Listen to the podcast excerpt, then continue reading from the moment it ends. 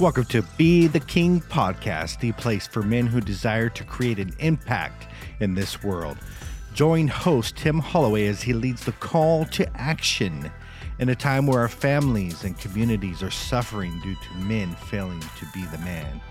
This podcast explores what it really means to be the king. All right, men, welcome back to Be the King podcast. Happy Monday. It's a little bit late, but it's better late than never.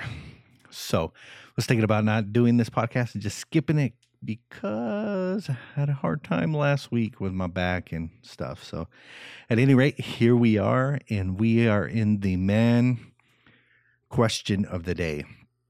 And it goes like this My wife wants me to go to church with her, but I don't want to go. What should I do? Hard question. Uh, I think the first thing that needs to take place is this conversation with your wife about religion and spirituality first. And that is a commitment that the relationship is going to continue on, even though you might have different belief systems. So I was raised uh, um, a strict uh, Pentecostal, and um, you know we weren't particularly allowed to marry somebody who didn't have the same faith that we did. Um, of course, I abandoned a lot of those ideas as I began to to grow up. But the key thing here is this: is that it's not going to ruin each other. It's perfectly okay and fine for your wife to have a different belief system than you do, as long as uh, she doesn't worship Satan. No, but uh, as long as it doesn't interfere with the relationship and um, and being happy and uh, things like that. No, I can say if you, you know, you got different religions and you both are hardcore about your religion, you're going to have a little bit of trouble when you start producing children. Um, so there's going to be conflict there. Um, so just know that if you're, you know, if you're in that situation. But at any rate, so your wife wants to go to ch- want you to go to church. So you know, we have uh, um, my wife and I grew up with uh, different belief systems. Uh, we've kind of adopted pretty similar belief systems. Um, but at any rate, there's still family gatherings where we go to a Mormon church. No, I wasn't raised in any more uh, uh, Mormonism. In fact, uh, Pentecostals think they're of the devil, right? They think everybody's of the devil. Anybody who doesn't believe the way they do, they're of the devil. And so there's this belief system and stuff. So I don't mind going to family functions and and uh, going to you know a Mormon church. At any rate, if my wife was a diehard Mormon and she tried to convince me to convert to her religion, we would have problems. And so what's going on here is like, so this man is asking, my wife wants me to go to church. I don't want to go. What should I do? There's conflicting value systems here that you have to be okay with.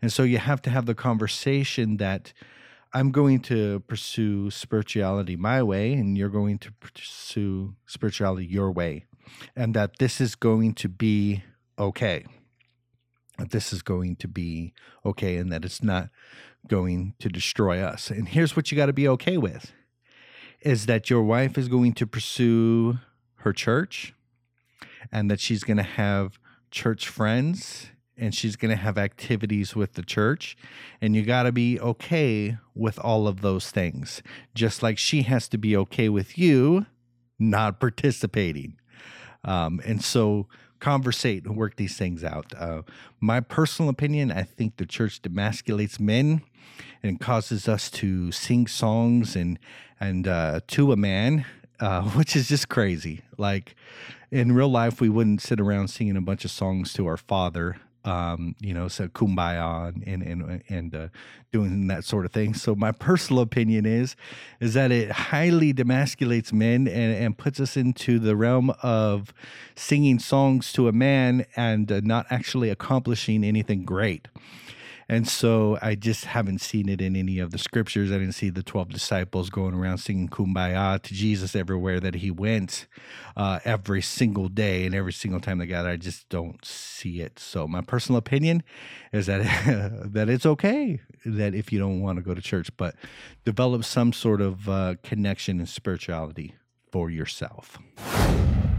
All right. So we are in the man quote of the day, and it goes like this Adversity toughens manhood, and the characteristics of the good or the great man is not that he has been exempt from the evils of life, but that he has surmounted them. This is Patrick Henry. So often, this is the case that adversity, struggle makes a man. And so, if I didn't go through my childhood of neglect and abuse and abandonment and being taken away, and you know all these things that took place, uh, um, a runaway drug abuse, um, different situations that came into play in my life, I don't know if I would have been the same person. And so these adversities, these pains, these struggles that we go through as men, they actually shape us. And if you've been through a divorce, um, you've been through a relationship that failed, and you got your act together and you started building yourself up, you know exactly what I'm talking about. Though you have went through the divorce, went through the pain, went through the struggle, went through the the wilderness experience, when you go through that and decide to continue on and improve and learn, you come through the other side. And that other side is a place of power. So this is no new story to um, to us. We know the hero's journey. We know how it starts, the humble beginnings, the the pain that he goes through, the the time where it looks like he was down for the count and and it was all over but then he comes triumphing through the adversity and wins and so that's any story that we go through. This is um, the test of what causes us to become a man. This is what causes us to become to grow. And so we look at our challenges and we say this. Now let's bring this down to the realness.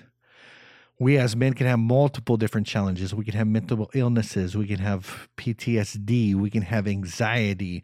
We can have a broken relationship. We could be dealing with addictions. And these are the things that I'm talking about. These are the things that we must face in our hero's journey some of us face where everything was going good for us where we made a lot of money where we you know we had the the boat the truck the car and we had all those things but still had to learn that there was emptiness and there was vanity inside of that. That was your hero's journey discovering purpose and passion even throughout all that. So every man must go through adversity and this adversity is meant to educate us and it's meant to cause us to grow. But here's the sad fact that many men decide to be overcome or destroyed by the adversity. And they do this by giving up. They do this by succumbing to their addictions. They do this by not creating passion and purpose in their life. And they decide to let the adversity beat them up. If that's you today, make a different choice.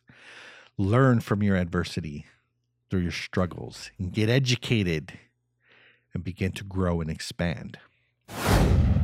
All right, so we are in the Men Creating Impact version of this podcast, and we are going to talk about lying. So we we touched on it a little bit about facing denial and such, but we're going to just go a tad bit deeper today.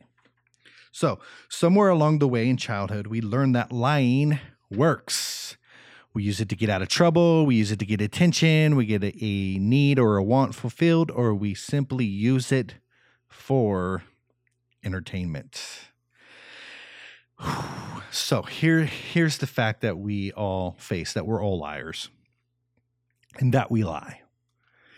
And that the only way to really grow and, ex- and expand is to begin to walk in the truth.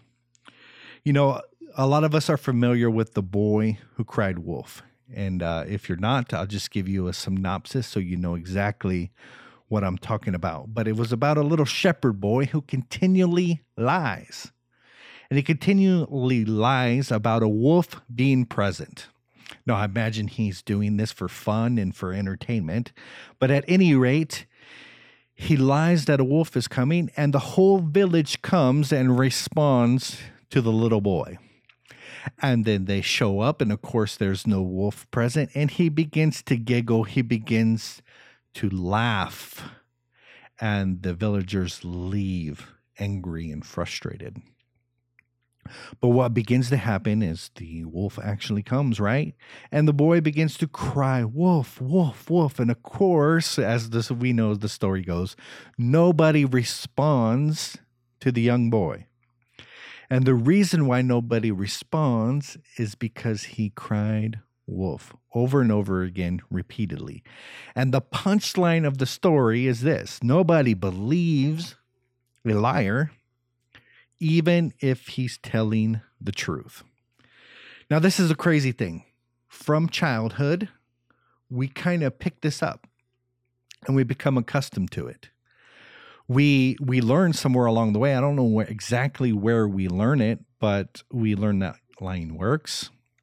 Lying gets us attention, right? A little baby um, whining when there's really nothing wrong, so they can get the parent to come. It's it's it's plain uh, uh, a story or uh, or falsehood and it actually worked and and we benefited from it. So so we think we can go ahead and continue to do this again and reap the same benefits.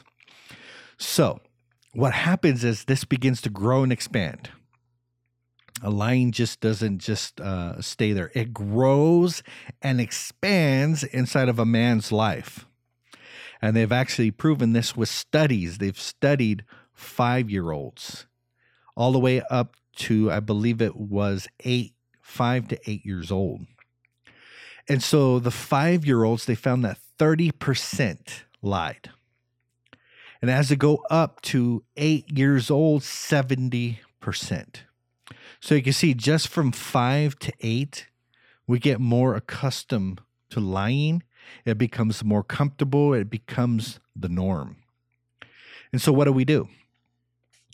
We as a man just need to simply acknowledge it and understand this is that we've been born into a world that is somehow in a sense programmed to be defective and that we have to acknowledge these things and begin to correct them. Now it's first recognizing this is that growing up I have been trained in some way or fashion that lying is acceptable, that lying has got me certain rewards in life, and that I have used it repeatedly. Now, if you are claiming that you're not, I'm telling you once again, you're lying. And so it's only facing the facts about this and begin to acknowledge it and deciding that I'm not going to be a liar anymore. And how does that play out? It plays out like this that I'm going to be honest first with myself about my impact, about how I'm doing spiritually, about how I'm doing physically, about how I'm doing in my relationship, about how I'm doing in every way or fashion. And taking an honest look at yourself is what is needed to begin to grow and to expand. You see, we look at sports, right? And and they've mastered the art of juking and bluffing, and and many uh, football games are won by the mastering the art of deception. And deception works. You know, we we look at uh, um, playing poker and putting on our poker face and and pretending um, that we don't have a certain hand in this stuff, and and it, and it gets us the results that we want. But here's the reality in life is that when we bluff, when we pretend, when we stuff our emotions and we don't talk about it and we pretend that everything is okay, it doesn't work out that way. Lying kind of works until one day it doesn't. And all of a sudden, the lies begin to close in on us. And the only thing that is going to help us is the recognition that we are lying. We are lying. And begin to look at it ourselves in an honest fashion and be committed to the truth. I will see you tomorrow. Peace.